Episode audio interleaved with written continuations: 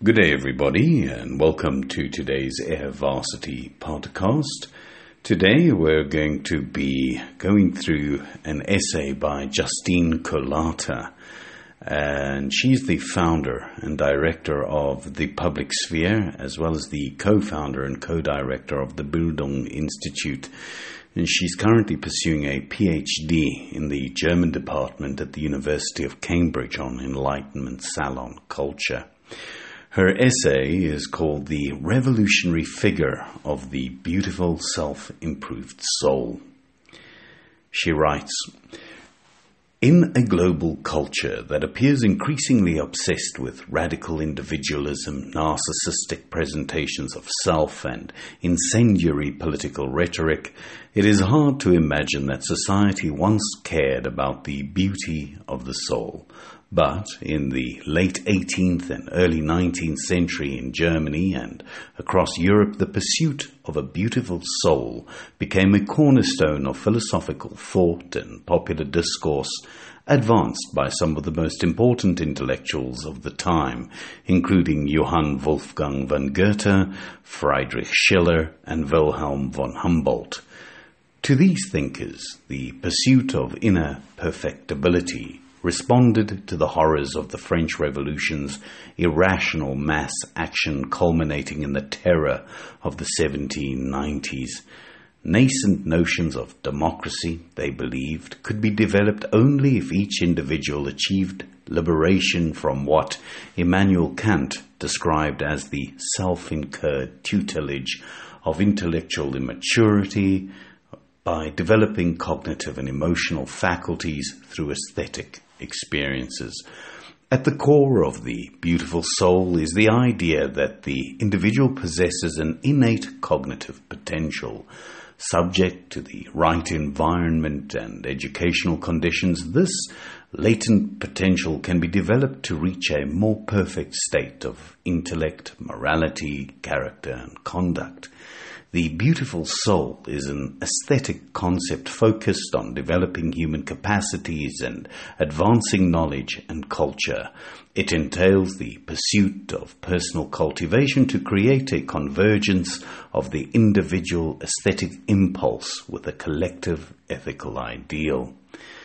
The beautiful soul is a virtuous soul, one that possesses a sense of justice, pursues wisdom, and practices benevolence through an aestheticized proclivity for the good.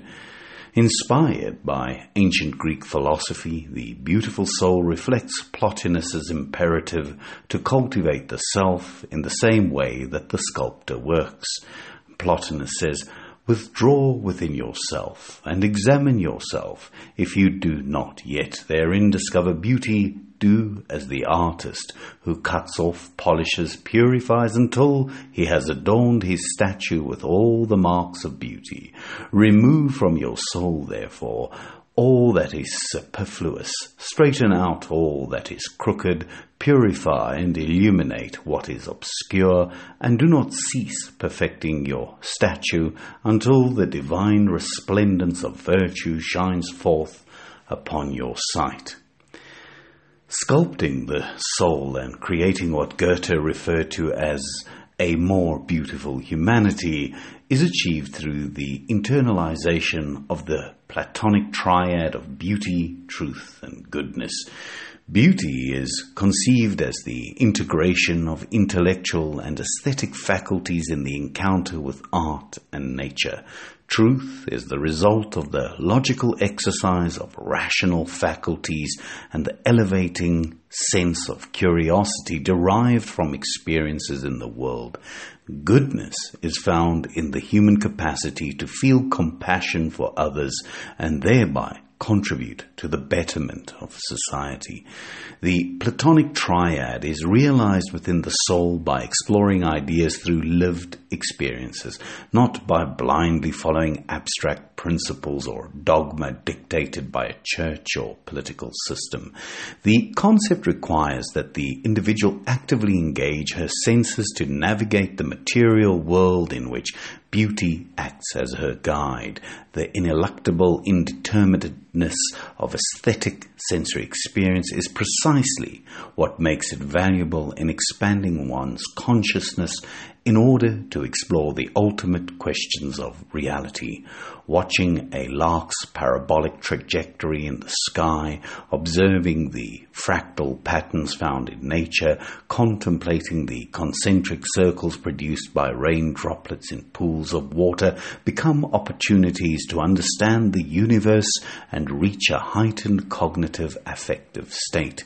As Goethe observed, a man should hear a little music, read a little poetry, and see a fine picture every day of his life in order that worldly cares may not obliterate the sense of the beautiful which God has implanted in the human soul.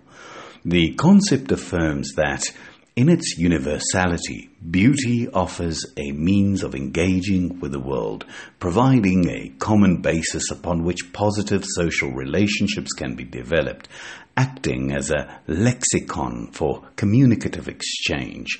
Since it is a natural human inclination to share sensory experiences, beauty provides an opportunity to bond individuals in a moment of ultimate meaning, conveying ineffable feelings that cut to the core of existence.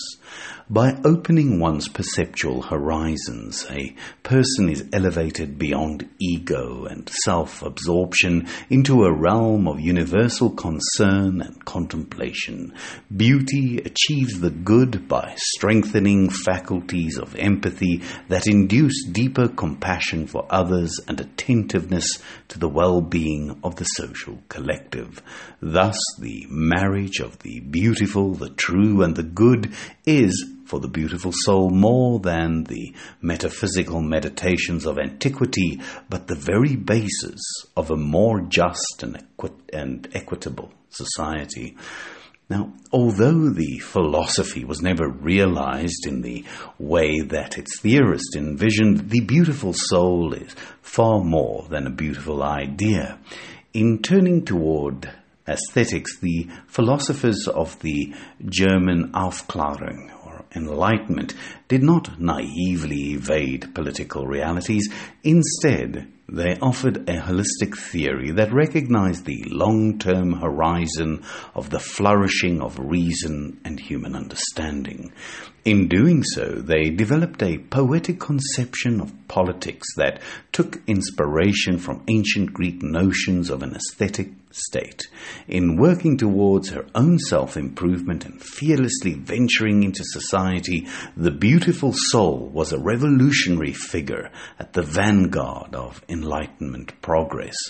Self cultivation was not an idle, vainglorious pursuit of the wealthy, but rather a radical reformulation of what it meant to be human and how to harmoniously exist in society. The beautiful soul anticipated the problems of instrumental reason, overcoming the dangers of mere utility, disenchantment, and social isolation by offering an aesthetic worldview that facilitated positive human interactions and a multidimensional understanding of human experience. She epitomized Enlightenment values of equality, fraternity, and rationality, serving as the model of a citizen who lived up to the responsibilities associated with democracy. The contemporary turn towards nihilism that lionizes the individual at the expense of the collective has made the idea of cultivating a more beautiful soul appear hopelessly idealistic and disconnected from hard realities.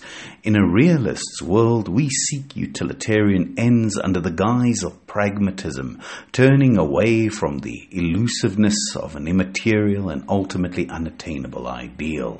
The mystery and poetry of human nature has been stripped from our daily experience at the expense of our imaginations and our will to envision a more beautiful world. Yet the social and environmental ills induced by our unfettered economy of instrumentality are proving anything but pragmatic for the long term sustainability and well being of our species. If we still harbor hope in the human propensity for goodness, then we ought to contemplate anew the poetic, revolutionary figure of the beautiful soul that might once again provide a vision for deepening our intellectual, moral, and emotional faculties in the service of a more just and progressive future for us all.